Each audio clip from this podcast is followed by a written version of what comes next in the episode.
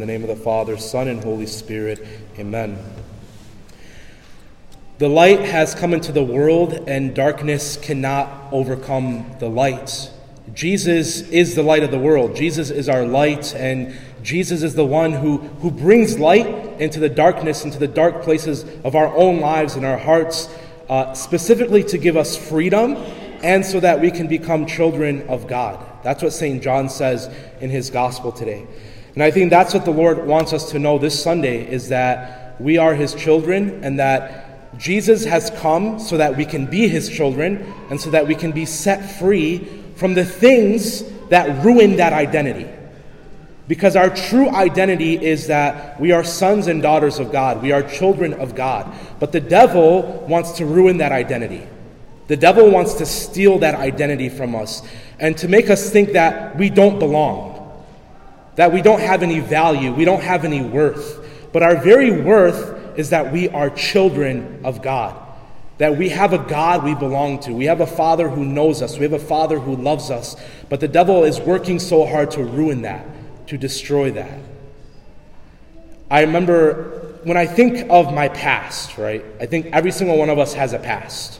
Every single one of us has a story of where we used to be and where we are now.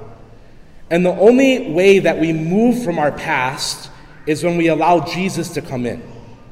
When we allow the Lord to come in to bring his light into our life so that that past no longer becomes a part of who we are. And when I think of that past in my own life, and I've been thinking about that this week. I was at my parents' house on Monday, and we were watching family videos. And as we were watching these family videos from when we were kids, I couldn't help but think I was such a weird kid, okay? That's all I was thinking about.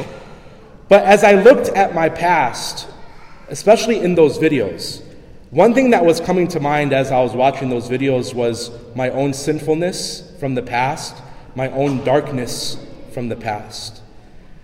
And as I was watching these family videos, I couldn't help but to feel a little anxious, a little dark when I was watching those. Because I was remembering from my own past of when I was a child, the darkness that I was in, the sin that I was in. And it made me feel a certain type of way. So later on that night, I went to adoration. And I was praying in front of the Lord, and I was bringing this to him. I was opening this up to the Lord. Lord, why was I feeling this way when I was watching these family videos? Why was I just feeling, going back into my past and thinking of these things? And the Lord reminded me very quickly, Perrin, remember what I've done for you. Remember what I've done for you. Remember who you are.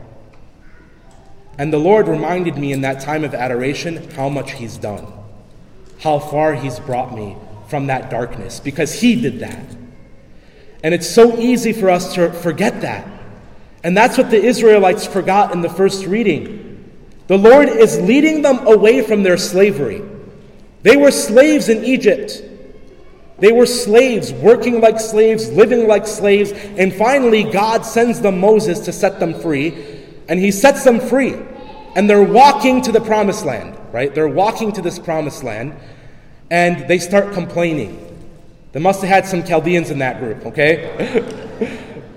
They start complaining about the food, about the things that they're eating, about the way they're living, and they've forgotten how much God has done. Right before that, the Lord split the sea into two. Think about this. They are walking, and they come to a point where there is a big sea in front of them. And Moses takes his staff and strikes it into the sea, and the sea opens into two, and they're walking through the sea to get to the other side. And they forgot that happened. Not only that, but we heard in the scripture that during the day, a cloud, a pillar of cloud would follow them to lead them to the promised land. And at night, a pillar of fire would follow them to lead them to the promised land.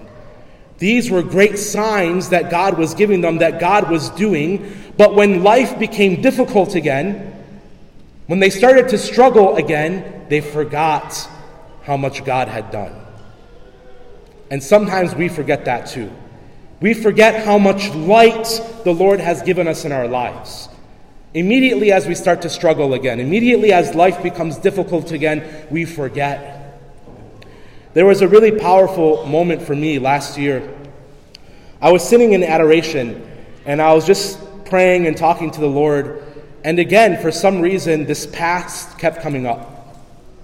My own brokenness, my own sinfulness from the past kept coming up, and I just started to feel kind of sad again. I started to feel this mood of just like, why? Why did I have to go through this? Why did I have to endure this?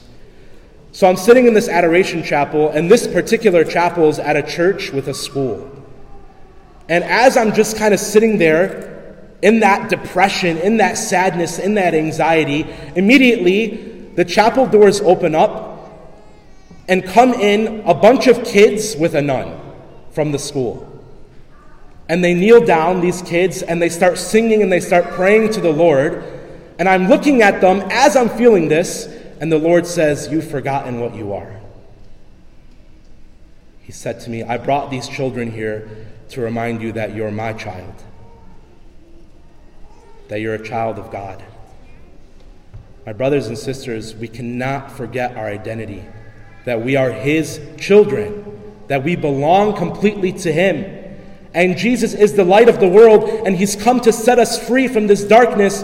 But my brothers and sisters, we have to allow Jesus to be that light. Sometimes we get comfortable in our darkness, and we have these little pity parties for ourselves. We love to pity ourselves in our darkness. And we have to make that move from pity, from darkness, to Jesus being the light, Jesus setting us free. That's what He wants. The way in my life that I've really seen God work is through adoration, through confession, and speaking to priests that really changed my life. Speaking to priests that really led me closer to the Lord. The devil wants us to do one thing. He loves us to keep things secret. He loves us to keep things in the dark. I can't tell you how many times I've heard as a priest when I've met with people or when they finally got to that courage and that point of scheduling a meeting, and they come in and they say, "I was really struggling coming here and opening up to you and telling you this." Because the devil wants us to keep things in the dark. The devil wants us to keep things secret because he's in charge of that darkness. He has power in that darkness. But when I bring things to the light, wow, what freedom. What freedom comes from that. When we bring things to the open, when we bring things to the light, what freedom comes. You know, confession is known as the sacrament of healing. So when I go to confession, I'm not just going to say my sins and to list a number of things. I'm going to receive healing. I'm going to receive His mercy. And so God is never going to force freedom upon us. God is never going to force Himself upon us because that wouldn't be God and that wouldn't be freedom. Freedom has to be accepted, it has to be chosen, it has to be received. If we want freedom in our lives, I want us to think of what is kind of chaining us, what is really keeping us down. If you want freedom from that, you need to go to Jesus. First, go to adoration. Open this up to the Lord. Learn how to have a conversation with the Lord. Be real with Him. Jesus is a person. God is a person, three persons. Father, Son, and Holy Spirit. And I need to realize that in that personhood, that means I can have a relationship with God. I can open my heart to God. I can speak to God as I'm speaking to one of my best friends. And when I open my heart to God, there is freedom that comes from that. There is peace that comes from that. So go to adoration and open your heart to the Lord there. 2, go to confession. Confession is one of the most powerful tools. And we need to learn to do that and to take advantage of that. And 3, don't be afraid to talk to your priests. We are your spiritual fathers. We are here, we've given our lives to the Lord so that you can come closer to Him. That's the role of a priest. The role of a priest is to bring people to Jesus, to bring people to Christ, to give people Jesus. And so I encourage you, if you've gone to adoration and you've gone to confession and you've tried to pray through these things and you're not seeing anything really happening, you need to open this up to another level. You need to take this to the next level and find freedom in that. Jesus is our light, and he doesn't want us to live in darkness. And so in this Mass, let's present to him our hearts, all the things that are here, so that he can set us free from all the things that are weighing us down. Amen.